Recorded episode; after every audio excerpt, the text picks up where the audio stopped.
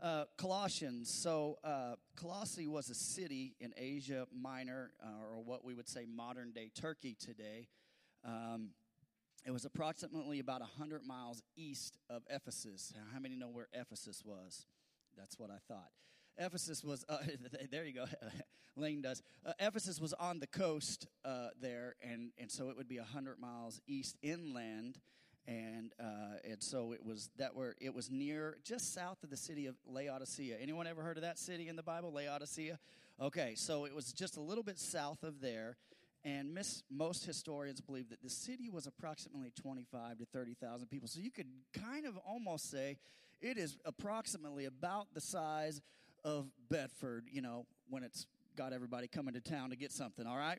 Um, and the author of this book, and we'll find out, uh, Paul is the uh, the main author of this book. At the beginning of this book, it, it, actually says Paul and Timothy. Maybe Timothy was there visiting with him. He is actually, uh, it's written about 60 AD, 64 AD, or in that range, and uh, many still believe that Paul was in prison while writing this epistle, which he did a lot, all right?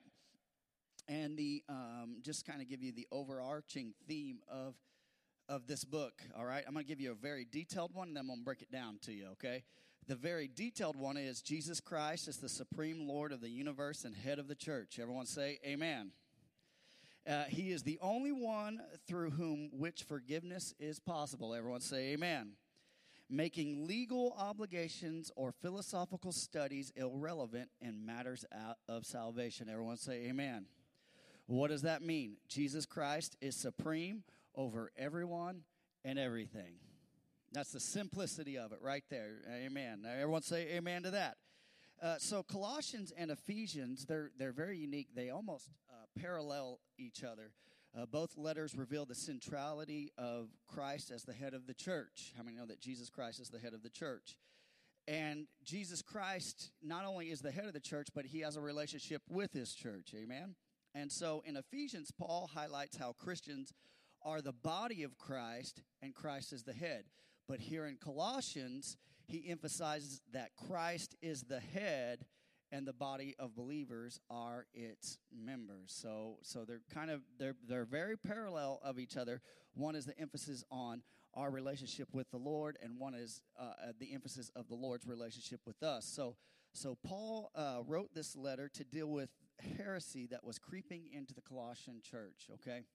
Um, Paul would say in this little book, I mean, you can kind of sum it up know the truth and be grounded in truth. How many know it's important today to know the truth of God and to be grounded in the truth of God? In chapter 1, he, he emphasizes the truth of Christ.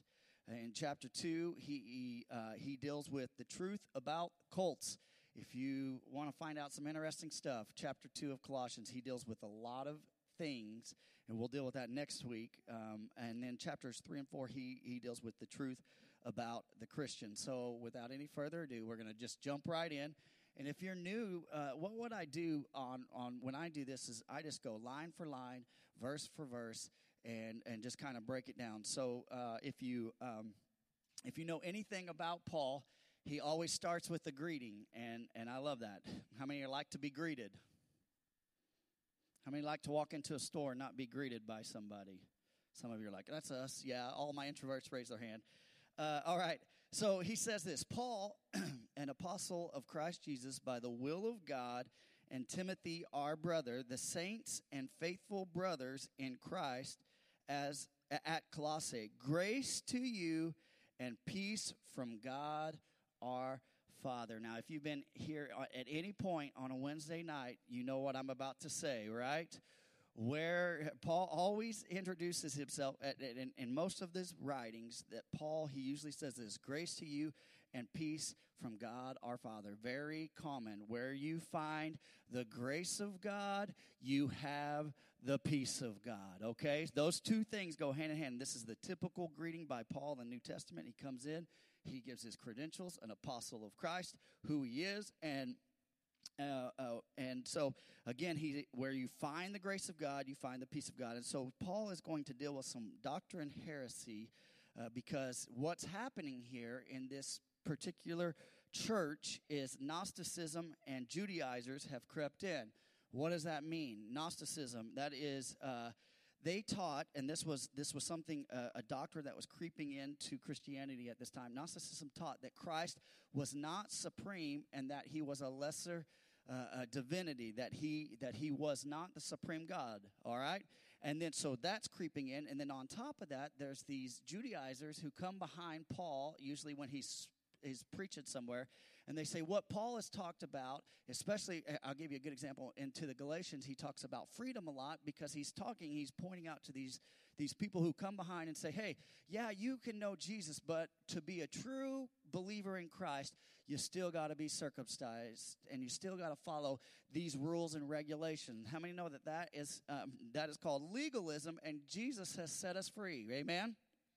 It's by grace that we are saved, right?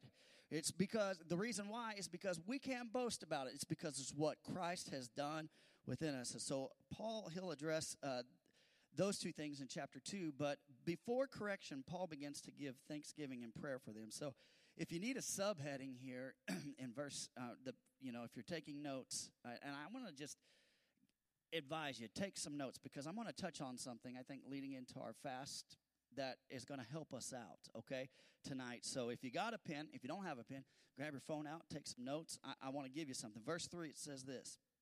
So subheading is this Paul starts with a thanksgiving and prayer. And so he begins to talk to the Colossians. Um, he, he says this We always thank God, the Father of our Lord Jesus Christ, when we pray for you. Let me ask you a question. When was the last time when you were praying for someone you, th- you thank God for that person? Interesting to me. I, I really like that. Paul, and here's, here's even something that's even further interesting about this statement. Paul, uh, we have no record of him ever being in Colossae, and, and we'll find out from later in the book that he would most likely never even go there. So he has never met any of these people, but yet he is already thanking God and speaking highly of these people. There's a reason. So he heard great things about the believers there uh, in, in, in the Colossians, and it caused his heart to rejoice and to respond, praying for continued blessing on them. Have you ever heard a good report about somebody? Have you ever have you ever heard of good news like, man, this this person, they're doing great. God has set them free. God is doing great work within. God is using them mightily, right?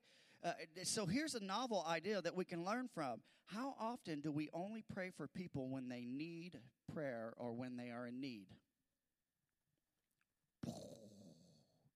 We could pray for people that are doing well. This is this is this is mind blowing, and, and I'm guilty of this. Sometimes the only people I pray for are those that are sick and afflicted. But the truth of the matter is, my tendency is to to to pray for those. But the truth of the matter is that that you know sometimes when someone is doing well we ought to pray that god would keep ordering their steps so the enemy wouldn't trip them up. Amen? So it's also important to pray for those who are doing well because inevitably the enemy at some point is going to if they're doing well he's going to launch an attack at them and we ought to pray that god will sustain them and be with them. Amen? So be like paul. When you hear that someone is doing well pray for them when you hear that someone's doing that needs prayer, pray for them. Pray for them. So, uh, uh, so intercede on their behalf. Verse four says this: Since we heard of your faith in Christ Jesus. So the uh, I, now the next little portion of scripture, the next two two verses, I believe, we're going to deal with with with three things that I think every church should have uh, foundationally. Okay, number one, uh, this is the first mark of a of a mature church is this number one, since we heard about your faith in Christ Jesus, number one is every mature church should have faith. Everyone say faith. Hebrews tells us that without faith, it is impossible to please God. Impossible to please God. The church that gathers together with believing uh, God is going to do great things will ex- uh, uh, the one that doesn't that doesn't believe that God is going to do great things will not experience renew, renewal or revival or blessing. But the church that comes together in faith, in expectation, in trusting in the Lord, you're going to see renewal, you're going to see revival, and you're going to see blessing. Amen. So faith is to believe what you do not see. I like this. St. Augustine, he said this faith is to believe what you do not see. The reward of this faith is to see what you believe. Let me say that again. St. Augustine said this faith is to believe what you do not see, and the reward of faith is to see what you believe. I, I, I like this. This D. Elton Trueblood said this faith is not belief without proof, but trust without reservation. Man, I that, I love that. That one that one gets me going. Faith is not belief without proof, but trust without reservation. And scripture tells us, Romans tells us that the just shall live by right. We don't live by faith in faith, but we believe we live by faith in God. All right? Sometimes if we aren't careful, we can we can have we can put faith in faith versus faith in God. Does that make sense? Sometimes we it's all about our faith, but remember it's not about our works. It's about trusting and believing in God, our faith in God. So faith is is a pillar to our belief in Jesus Christ. So that's the first thing that you see in a mature church. So Paul, he's talking to the Colossians here. That's the first thing. He's giving them an attaboy. I see that you guys are operating in faith. And so here's the next thing he says. And of the love that you have for all saints. Number two, everyone say love. The second mark of a mature church is love. And John 13 35 tells us that is love that identifies us as his disciples. How will people know that you are a Christ follower? By the love that is coming from you and the love that you give towards others. Uh, have you ever wondered? Think about this. Have you ever wondered why there's so many arguments about different doctrines, different denominations? Wouldn't it be nice if, uh, I mean, um, you know, one day it will, but wouldn't it be nice if it was just clear, where it was just crystal clear, you got to believe this way, and, you know, we, we didn't, we had this doctrine, and, you know, some denominations believe this doctrine, but we have these, these varying views, and both can really kind of uh, be, be covered in gospel if you look at it. I'm not talking about essentials now. Jesus Christ dying on the cross, that's an essential, that is unshakable. You cannot miss that. Jesus Christ raising from dead, that is, a, that is an essential. You can't shake that. I'm not talking about those things, but I'm talking about non essential things sometimes that we get in arguments over. Let me give you an example. How about worship styles? That's a good one. Some churches like it quiet, dry, and dead.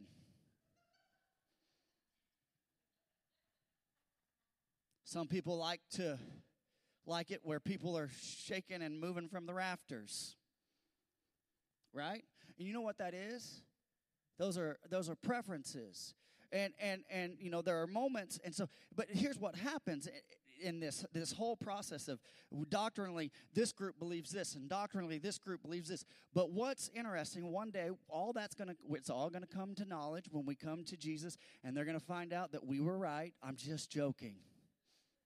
All right I think we're all going to learn some things when we when it all comes God's going to open and reveal things to us and I think we're going to find out. But here's why we have this is I, I really begin to think about this. Here's why we have so many different beliefs oftentimes in Christianity and this group believes this and this group worships like this and this group likes this. But think about this.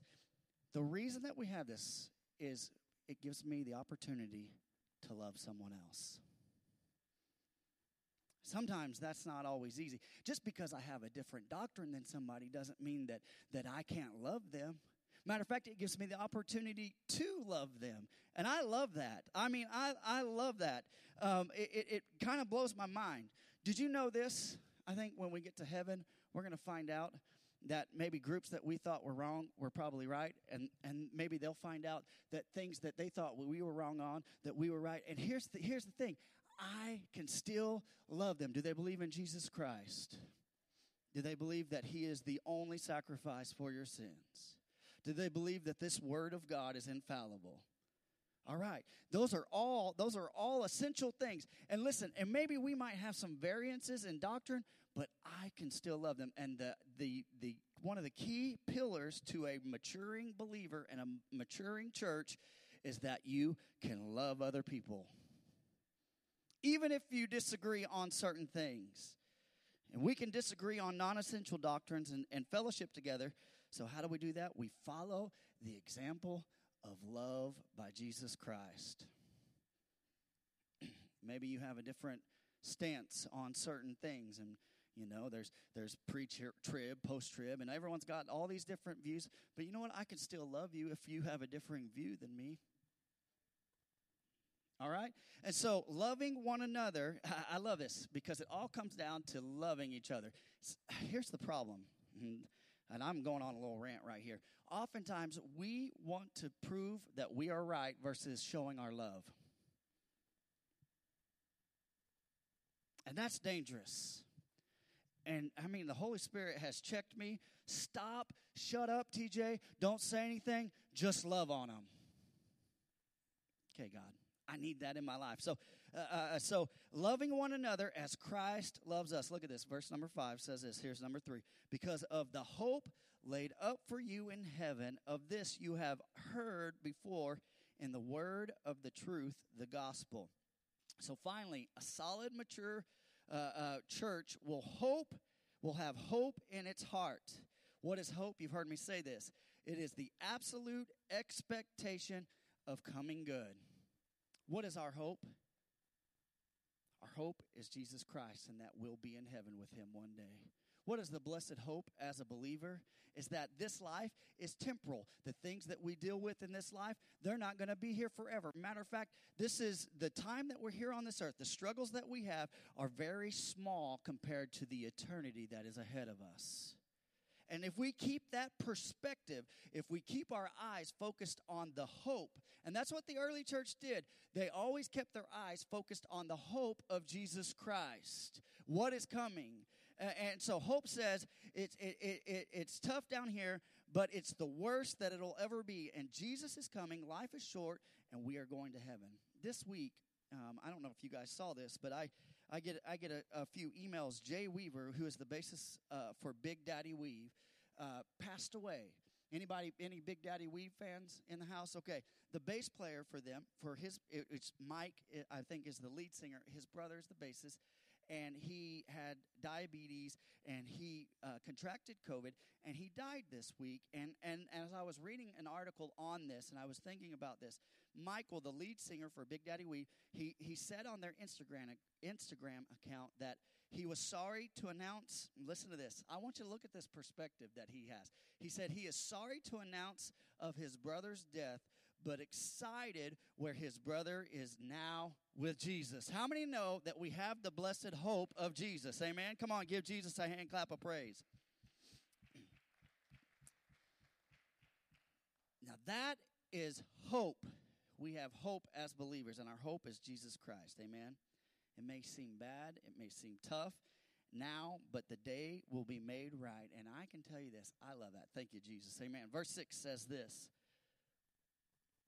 which has come to you as indeed uh, the whole world uh, is bearing fruit and increasing as it also uh, does among you since the day you heard heard it and understood the grace of god and truth so um, i believe this that a church a family or an individual who is focused on these three things faith love and hope is a stable person or a stable church there's stability to them, okay? I have faith in God. I'm going to love on others, and my hope, my eternal hope is going to be in Jesus Christ and Him alone. And here's what we know. We see the Colossians here. Paul's giving them attaboy. Hey, you guys have done great things here. Yeah, I see, I see faith in, in, in your fellowship. I see love in your fellowship. And I see hope in your fellowship. And we see in the Colossians that they're, they're led to maturity and stability, but also fruitfulness as others are drawn in their midst. So, as we do those three things, it brings people. And the gospel always produces fruit. The gospel always produces fruit and produces the right kind of fruit. And, and, and this is amazing to me. If you think about this, their church grew there in Colossae without Instagram, without social media, without the internet, without live stream capability, without radio, without all the mass media things that we have today, without books, without um, maybe there was books, but not like we understand books where they could just do. But it, it grew. Why? Because people had a passion for Jesus Christ and they were willing to tell people the best way to spread the gospel is by mouth, by you. By your experience, people see the passion of Jesus Christ in your life. It's still the best way to spread the gospel. 30 years after Jesus ascended here. This is 30 years, and the known world at that point had pretty much been covered by the gospel of Christ. And I can't help but think in this world of mass media, there's more darkness now than there was then. Is it because we've become complacent? Because we forgot our first love and our passion? Uh, and, and we have every tool known to mankind, but yet it seems so dark and seems so so vague. Yesterday, I was in a store um, in Bloomington, and while I was in this store, I was checking out, and this young man began to talk to me, and this young lady that was checking me out. Um, they, they just began to talk to me, and as I began to talk to them, I, I began to listen to what he was saying. And, and he said, he goes, so, so what do you do? And I said, actually, I'm a pastor. And he said, what church do you pastor? And I told him, he said, Well, he said, I, I've, I moved here four years ago and, and we wanted to start a ministry here. And I began to talk to him. He began to share with me what his ministry was and how they had started. And I said, Did you ever get your, your they had, they had, you know, tried a few churches and stuff while they were trying to build their ministry. And, and, and he had mentioned, he said, I think I've been to your church. And I said, okay. And, and we began to talk, and they hit, and I said, did you ever get your ministry up off the ground? He said, yeah, we were able to get our ministry up off the ground. And in this conversation, we're just talking, this young lady, she's sitting there, and, and she says, what church is it? She says, where's it at exactly? So I began to explain to her, hey, we're, we're down by, uh, in Judah. And I said, across from, you know, everyone knows Johnny's because that's great chicken, right? And, and, and I began to explain. She goes, oh, I, I, I know that church. And she said, you know what? You know, and she began to ask questions. So I began to be able to tell her about our church. And it's all about being a living light in a dark world. Now, I could have closed myself off in that moment. When he said, What do you do for a living? I just said, Just let me pay for my stuff and let me get out of here. But I'll never know the results of maybe maybe that, that young lady will come to church here at some point. I don't know. But so God has called us to do that. Everyone say, Amen. And so the thing about the gospel, every place that the gospel touches, there is fruit. Did you know? Do you know how orphanages got started? The early church, the Romans, and and the Greeks. If if people had a child and they didn't want that child, they'd just leave it out on the street. You know, it was the Christians who would come by and pick those kids up, and then they would collect those kids, and they created orphanages. Did you know that? Did you know that that uh, in in this country, how many hospitals share the name Baptist, share the name Methodist, share the name Catholic? Right? Did you know that all those things, every place that the gospel touches, things are changed? Food banks, things like that. Those are not government entities. I know the government does certain things, but can I tell you something? The church has always been the hope for the world and still is leading the way, and we've got to get our we got to get busy and get moving. Amen.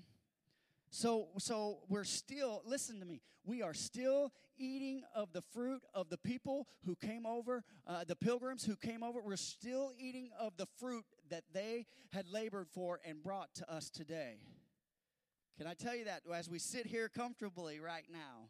Look at this. Verse 7 says this Just as you learned it from Epaphras, our, our uh, beloved fellow servant, he is a faithful minister of Christ on your behalf. And, verse 8, and has made known to us your love in the Spirit. So Epaphras is a young pastor here and he would have sat under Paul's tutelage in Ephesus. You know, while Paul is teaching there, he taught there in Ephesus for three years. He would have been there, and he's from Colossae. And so he went over there, he learned, he went back, and he began to pastor, and he began to love on these people. Amen?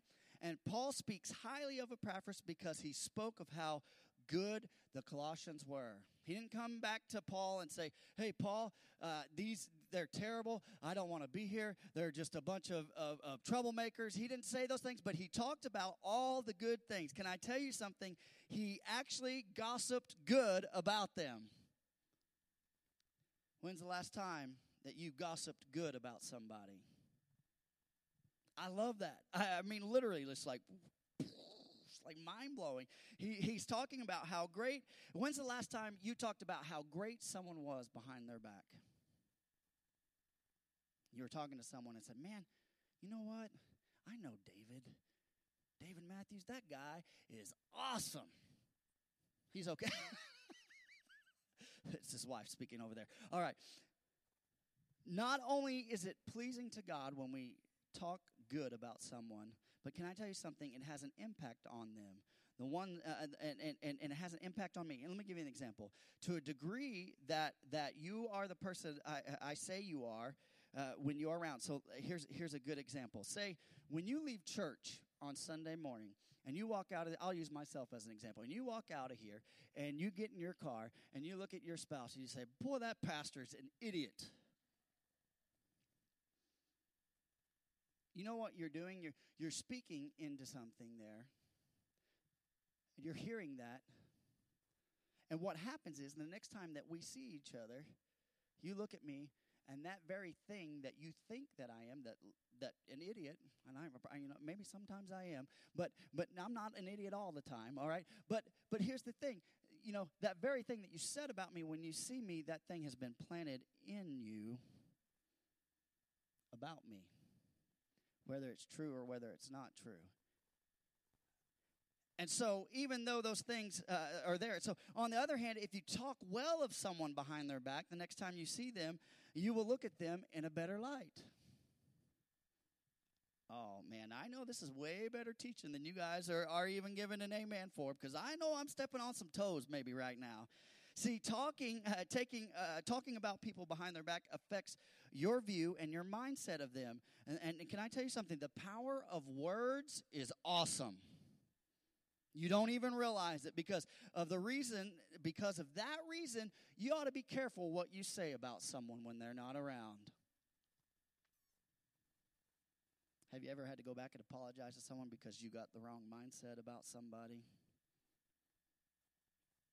I'm an idiot. I've done it. Right? Talk about uh, talk about the good stuff in people. That's what Epaphras is. So look at this, verse 9. And so from the day we heard, we have not ceased to pray for you. Did you catch that? The day that, that Paul, he's, he's writing the Colossians, the day that he heard all these good things, he said, We have been praying for you. You guys are doing good. We are holding you up in prayer. We are asking God to do amazing things. Remember, Paul never met them, but yet he's praying for them. Think about all the missionaries and all the all the missionaries who have raised up pastors who you have never met that you have the opportunity to pray for. I've never met this missionary in Guatemala uh, that serves underneath our missionary. I, I don't know them, but I have the opportunity to pray for them because I hear a good report. They're doing great things. Imagine if we would start praying for others, uh, other ministries that maybe we don't know so well in our county. Imagine if we started praying for other churches. God, help them, fill them up, give them the resources that they need, bless them, bless their pastors. Oh man, I, I, I, tell you what, and I'm working on this within myself. How do we pray for those uh, we don't know anything about? Paul is just saying this. There's there's six things here, and listen, there's six things or seven things here to pray for with people, whether we know them or not. So look at this. I love this. The sec, the last the next part of this verse says this.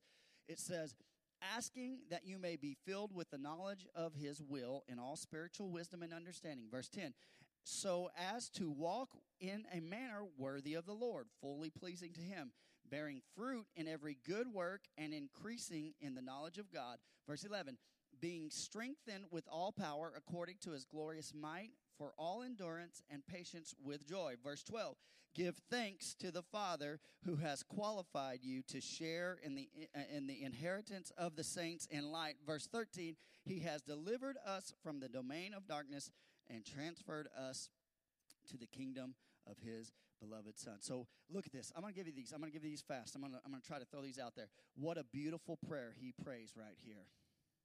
And there's model prayers in the Bible. How many have heard that Jesus, he gave us the, the ultimate prayer, right? Our Father who art in heaven, hallowed be thy name. You break that down, there's things, he prayed a specific way. That's a good thing. There's another way that we could pray. We could pray, uh, you know, if you look at it, pray through the tabernacle. That's another way. Here is a prayer that I think will help you when you're praying for someone. You ought to write these points down. And when you pray for someone, you need to pray these points, not necessarily what you think they need.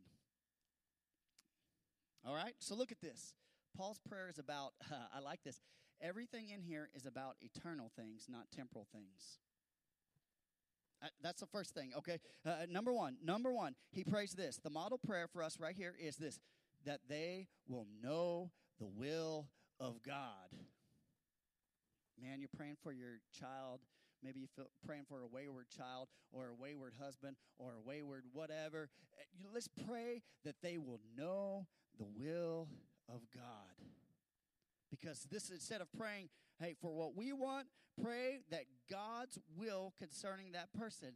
His ways are higher than yours. He knows best. Amen? So here's number two. Walk worthy of him. Pray this that they that that person would walk worthy of him. Verse nine. Uh, you know it's amazing. There's a story. Alexander the Great. Uh, he they went to battle and he was there and there was a, a soldier there. And this soldier they, they they annihilated the other army and this soldier came and um, uh, alexander the great he he is there and he he sees the soldier who didn't do very good on the battlefield. And he said soldier he said what's your what's your name? And he said he said my name is alexander. He said either change your name or change your action. And oftentimes for us as Christians, we, we bear the name of Jesus Christ. Sometimes we don't represent that name very well. That we would walk worthy of Him, that we would pray that they will walk worthy of the Lord. So here's the third one be fruitful. Verse 10 Genesis 49, Jacob would say this of Joseph, and I love this. He said he's, he's like his, his son Joseph, probably his favorite son, truthfully. He, he, is, he is planted by a well, and his branches overflow over the wall. What a prayer of blessing. As he's blessing all his sons, he says that specific thing about Joseph. Pray when you're praying for someone, pray, God help that person to be fruitful in their life, that there is fruit that is overflowing even into places that they don't even realize. Sorry, I'm spitting all over the place up here. Planted by the well of the word and overflowing to others, bearing fruit. Number four, increasing in the knowledge of God.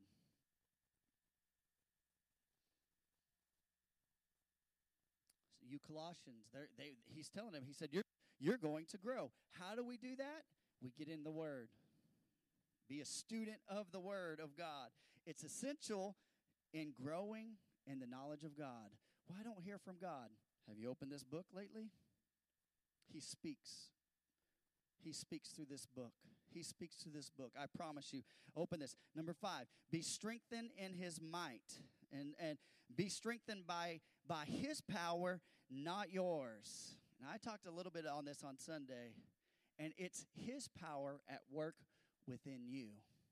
It's His strength. It's His. It's His power. Number number six. Be patient and full of joy. Oh, I liked them all up into that point. Be patient. Be long suffering. Oh, I liked it till you said that, TJ. That means that you're going to have to give some people the benefit of the doubt, even when you don't want to give them the benefit of the doubt.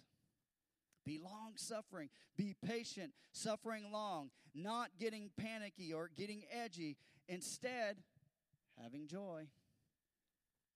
Well, it's just going to work itself out. I'm just going to I'm just going to trust in God. And here's the last one, giving thanks to the Father. Verse 12. In everything give Thank you. In everything give thanks. I know I sound like a broken record, but it is important for our growth. We need to give thanks to God on a daily basis. Those are all important issues, but they're all eternal issues. So that's a great model to pray. When you're praying specifically for someone, oftentimes I do this. I pray for someone, I know their need, and I, I pray specific.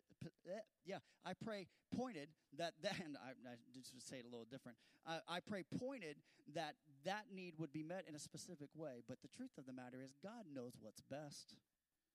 My little finite mind, I don't know what's best for you. Some people say, Oh, Pastor, will you pray that I get this job? You know what?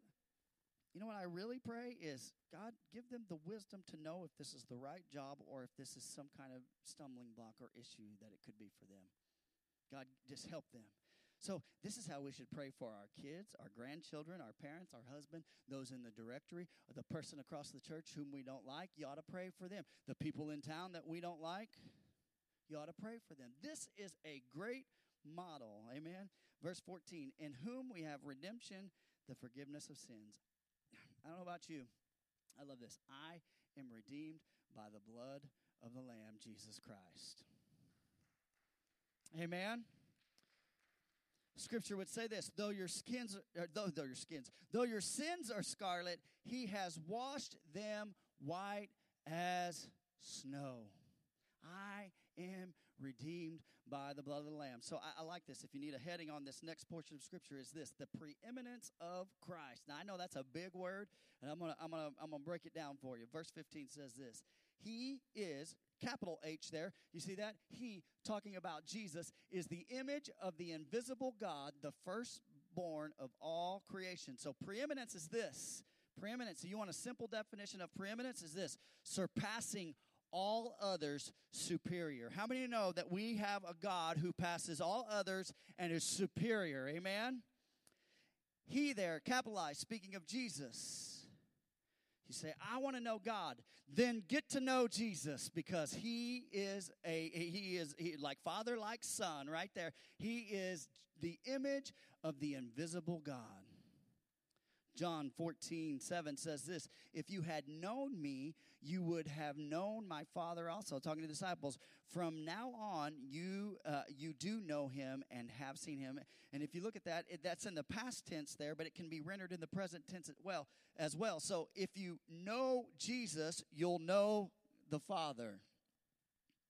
Know Jesus, you'll know God. And I want to encourage you read your Bible, read about Jesus, read the Gospels I know, and sometimes in our reading plans we jump around, but you got to keep that to the center. Jesus Christ is the center of all that we are. I'm jumping ahead of myself here. The next part of this says, the firstborn of all creation. And this is not talking about firstborn in chronological order. So we, uh, you know, I have an older brother. He is the firstborn in chronological order, but it is talking about the firstborn in priority. So what does that mean? See, this is a tricky verse and uh, the Jehovah's Witness and, and the Mormon cults would use this verse in error, saying that because Jesus was born, he was created, thus not eternal. But John 1 1 says, In the beginning was the Word, and the Word was what? With God. So we know that. So the Greek word here is is protokos, or I'm probably butchering that, translated firstborn, and, and it doesn't speak chronologically, but it speaks of priority. What do you mean by that? How many know that Jacob was the second son and he was blessed?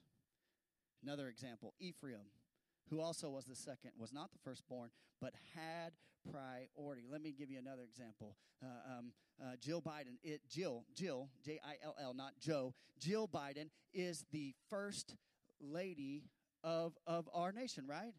That is a title given to her. Is she the first lady that ever came to America? No. It is a title, and that is exactly what the firstborn is like that. It's a position, it is a title, and that's what it's talking about. Jesus is that. Jesus was the priority and given the title because of his position to God the Father. So look at this, verse 16. For by him all things were created. Woo, I like this. This man is just going to get rich here. Uh, for by him, or in him, it might say in your, your Bible, all things were created in heaven and on earth visible and invisible, whether thrones or dominions or rulers or authorities. Now, this is talking about the. Uh, we talked about this in Ephesians. There are there are uh, levels of of demons and angels, and this is kind of spelling that out. We talked about that a few weeks ago in Ephesians. So it's saying this, and all those things, all things were created through Him and what for Him. Oh, this is the secret to life right here. Jesus is not the created one, he is the creator. He is the creator. Uh, that's why we could say this. This is the day that the what? Lord has made. I will rejoice and be glad in it. This is the day, uh, this day was made by him and for him, and the only way it works for me is if I live for him, because in so doing, I will be fulfilling the only reason it was created. I said a lot there, but there's, there's a lot of potency there. You were created to serve, to worship, and to love the Lord. Now, I, I don't want to mess, mess you up. Jesus is not a genie in a bottle for you. You were created to serve him. Now, he served you on the cross, and he's done great things for you. But let me tell you something. I, you say, I don't like that. Can I tell you this? Tough. I don't like gravity either, but if I jump off a 10 story building, I'm going to hurt myself or kill myself because it is a law that does not change. Whether I like it or don't like it, the truth is the truth. And the sooner that I realize this, that I exist for Him, the happier and more fulfilled I'll be in my life. Understanding this, oh, that means bringing myself down. That brings bringing myself in humility and saying, God, I'm here to serve you. I'm here to live for you. Here's what I know there is a God shaped hole in every one of us. You know, wasn't Mick Jagger. I can't get no what? Satisfaction. You know why? Because you need Jesus, Mick Jagger. That's the only thing that will satisfy you. Verse 17. and he is before all things, and in him all things what? Hold together. There's, there's, there's so much potency in this. Um, and I'm going to mispronounce this, but there's a law of electricity, and I, I think it's Coulomb's law of electricity, and it states this that like charges will repel each other, right? Uh, give you an example. Two positive sides of magnets, what? Will push away. But you put the negative side and a positive side of a magnet, they'll come together, right? So, so we know that, okay? Uh, and this is not a theory. This is a law. We know this. This, this is how it works. So, um, but uh, the opposites attract. Now, this is interesting, okay? This is, and I am in no means uh, uh not qualified to even discuss this, okay? But I just want I don't want to share this. In an atom, the nucleus is full of what? Protons. Protons have what kind of charge?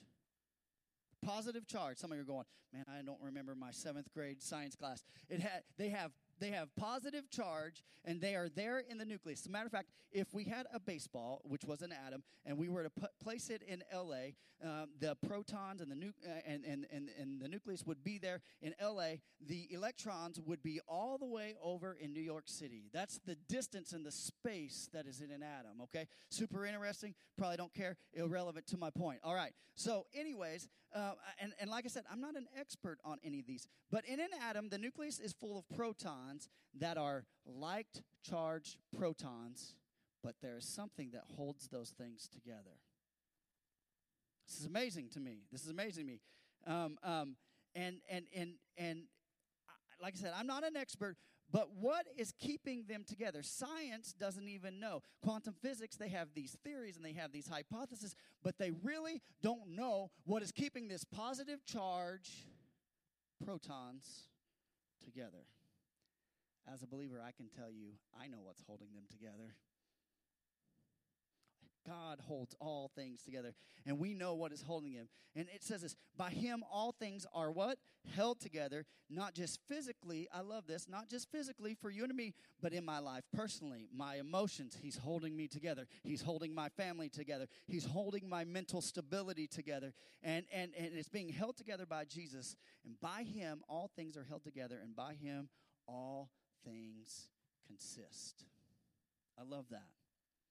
Verse 18. And he is the head of the body, the church. He is the beginning, the firstborn from the dead. So, um, you know, others would say this. Others have risen from the dead. Lazarus, right? The son from the widow of Nain, uh, the widow's son of Elisha's day. All those people were raised from the dead, but all of them died again. Jesus rose from the dead and still he is he he he, he is in heaven and he's he, the scripture tells us he is by his father's side that sits on the right hand side of the father. And and and that is preeminence. Everyone say preeminence. Superior. He rose and never died again. So look at this. Next part of that says that in everything he might be preeminent. It is the father's will and intent that all things the Son should have preeminence over each day you begin and every decision that you make. Can I ask you this? Does Jesus have preeminence over your thought life? Does Jesus have preeminence over your decisions? Does Jesus have preeminence over the simple things in your life? Oh, I like him taking control of my spiritual life, but I don't like him getting into my, my physical decisions, my mental decisions at times. To trust God is to give him preeminence over all things in your life. I love that. Verse 19 For in him all the fullness of God was pleased to dwell. All fullness in Jesus. So, therefore, the closer I am to Jesus, the further I will be, uh, um, uh, the fuller I will be as a man. Conversely, the further that I pull away from Jesus, the emptier I'll be as a man. How many remember before you got saved? You were empty. You had this hole inside of you that was dying. And, and, when you came to know Jesus, there was fullness of joy. And God filled that, that, that emptiness in you. All creation centers around Jesus, is, is held together by Jesus, points to Jesus, and finds its fulfillment in Jesus. Can I tell you something? Keep the main thing the main thing. It is all about Jesus. I love that. um, some some people like to compartment, compartmentalize their lives, kind of like a TV dinner. I got church on Sunday, and then I got my hobbies here on Saturday, and then I got my work here, and so and we have it all compartmentalized, and it's all perfect, and it's all this. But can I tell you something? When Jesus is the center of your life, your life is more like a pot pie, where everything's thrown together. It's all mixed together. So it doesn't matter if you're doing your hobby on Saturday, you're still loving and you're still worshiping God. He's in the middle of everything. I, I went to a, a conference one time as a young man, as a teenager, and the one thing that stuck out to me, um, uh, this, this professor, he was an Oriental guy, and man, he was absurd. He was crazy. And, and, and I remember I got up there, and, and he got up there, and I was sitting there, and he's quiet, goes up just really quiet to the podium, and he gets to the podium, and he just looks at somebody, and he points, and he goes, What is intimacy? And we were like, Whoa, okay, what is wrong with this guy? And he began to talk about the intimacy of God. And he said, Is God number one in your life? And this person said, Yes, God's. He goes, God's not number one in my life. He is the center of my life. Everything revolves around him. Without him, there is nothing. So Jesus holds all things together in him. All fullness dwells. Look at this, verse 20. And I'm going to I'm going to cruise through these last ones. And through him to reconcile to himself all things, whether on earth or in heaven, making peace by the blood of the cross, and you who once were alienated and hostile in mind, doing evil deeds. So, so what does reconciled mean? It simply means this. This is recon- reconciliation. This is what this is. Say, hey, I'm going to have a meeting, and I'm going to have. I mean, I'm going to pick on David. Uh, uh I'm going to have a meeting with David. you're just an easy target for me tonight. Why it's not in here? So you're you're next. All right. So I am going to have a meeting with you. Hey, we are going to meet at Arby's, okay? Say that the, it's open, okay? Because I know it's not open right now. I don't know why we'd meet at Arby's. So say we're going to go inside and we're going to meet in Arby's. And so going in there, uh, and, and I, we're going to meet at 7.30. You know what reconciliation is? I have to know that his clock and my clock are on the same time. Because what happens if if my clock is not with his clock, we are going to miss each other, right? It's being reconciled in agreement. But notice this, when we are we are reconciled to God, not God to us. He is the standard. We reconcile to him. God didn't change his watch. No, no, no, no. We have to resync our watches to him. So we're reconciled to him. Amen. So look at this, verse 22. He, he has now reconciled in his body of flesh by his death in order to present you holy and blameless and above reproach before him. Verse 23 If indeed you continue in the faith, stable and steadfast, not shifting from the hope of the gospel that you have heard.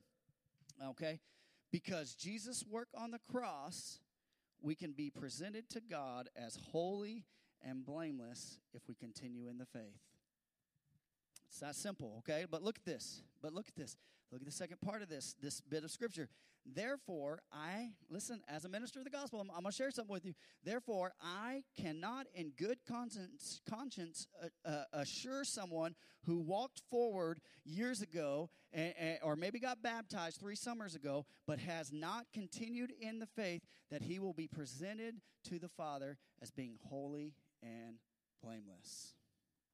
Oh man, that's that's some tough doctrinal change there. So the ver- the second part of that is if indeed you continue in the faith. Do you catch that? If indeed you what? You have to continue in your faith, stable and steadfast, not shifting from from the hope of the gospel that you heard. Look at this.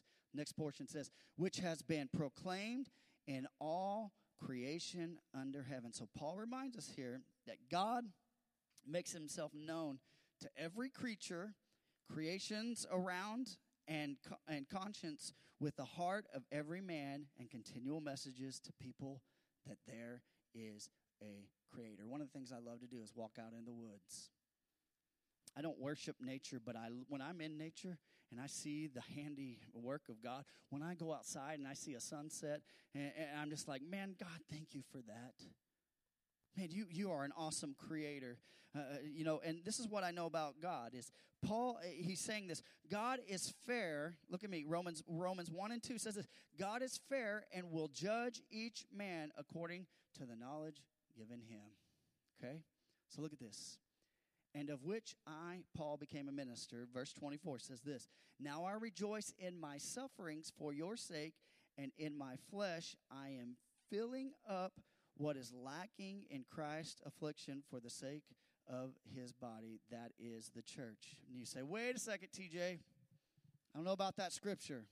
I'm having a hard time understanding that scripture because is Paul saying that the work of the cross was incomplete? That, that, that the reason that he had to suffer is to complete uh, uh, the, the work of the cross? And here's the thing this is a tricky verse. You, you got to look at this in the right way because it is the basis of a Catholic doctrine called purgatory, which says one must keep suffering, particularly those who have not embraced the work of the cross. Okay? They like to use this verse, but that is not what is being said here. Okay? Look at this. Paul is saying it's not the completion of, but the conformity of Christ's suffering. See, the work of the cross is complete, it is done. It is done. Everyone say, It is done. Jesus said, What? It is. It is finished. It is done. But, and, and, here's the thing. This scripture does not state a deficiency in Christ's atoning sacrifice upon the cross. But look at this. You, you got to look at this in the right context. But stands a, a conviction that there will be a predetermined amount of suffering to be determined by God's people before the the consummation of age revelation 6 9 through 11 you can look that up. You can you can you can study through that. So here's the question. That means that we're going to go through some trials. We're going to go through some suffering Jesus said that. They'll, you're going to go through, if you're going to follow me, you're going to go through some suffering. That's just what's going to happen. So, why does God allow suffering? Here's what it does it allows us to activate our faith and show unbelievers our faith in God. Hmm. Verse 25 it says this Of which I became a minister according to the stewardship from God that was given to me for you to make the word of God fully known, the mystery hidden for ages and generations, but now revealed to his saints.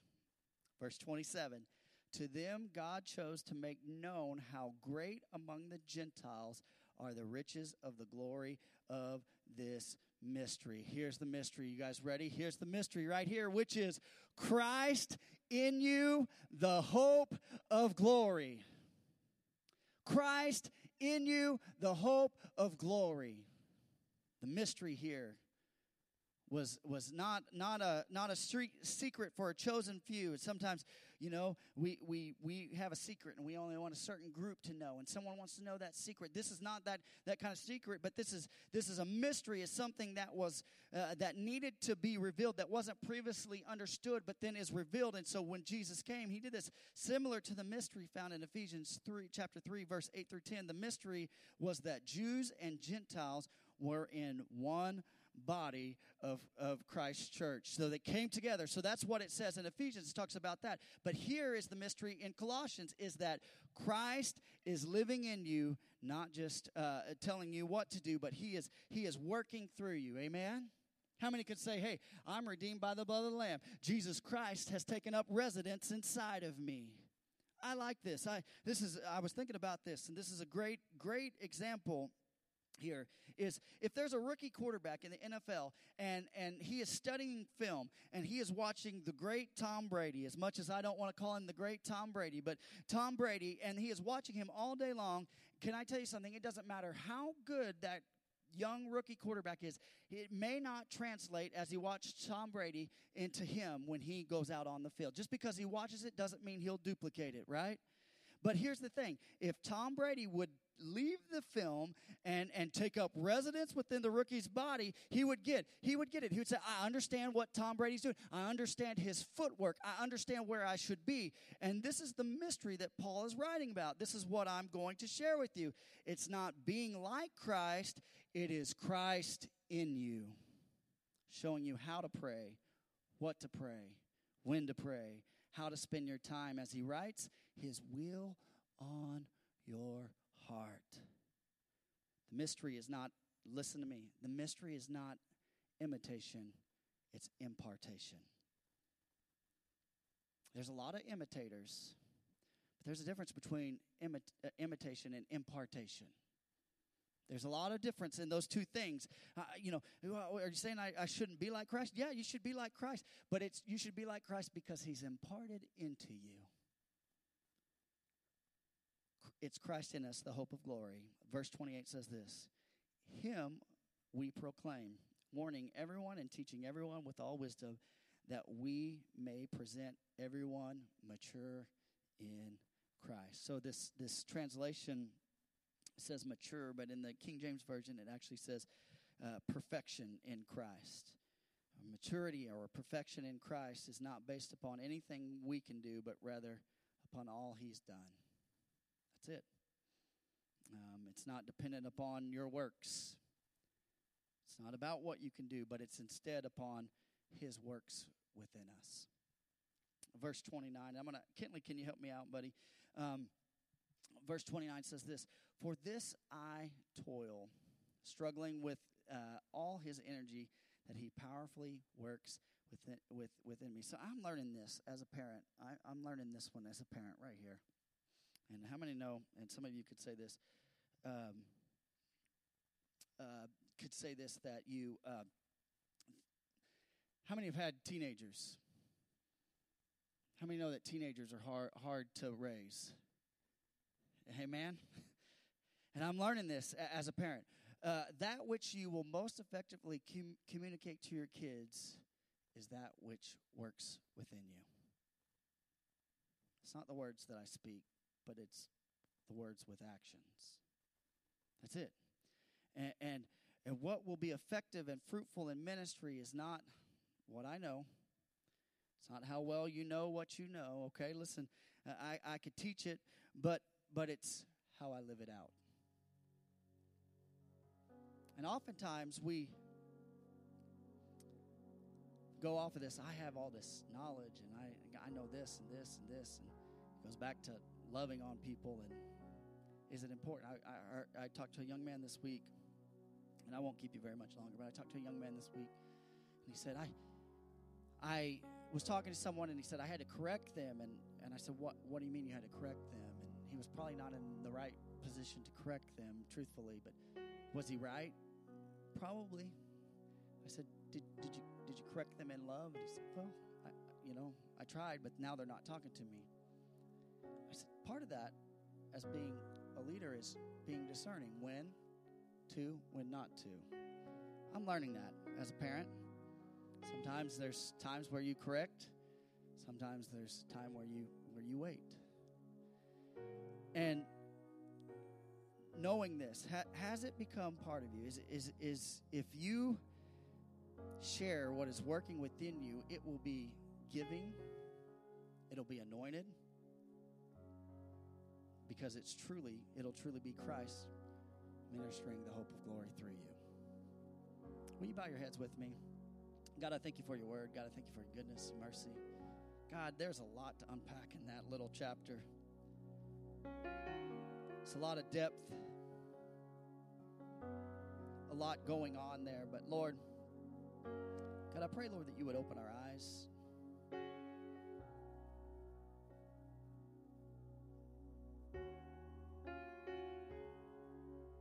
God, as the people of God, God, may we be a church of faith, love, and hope.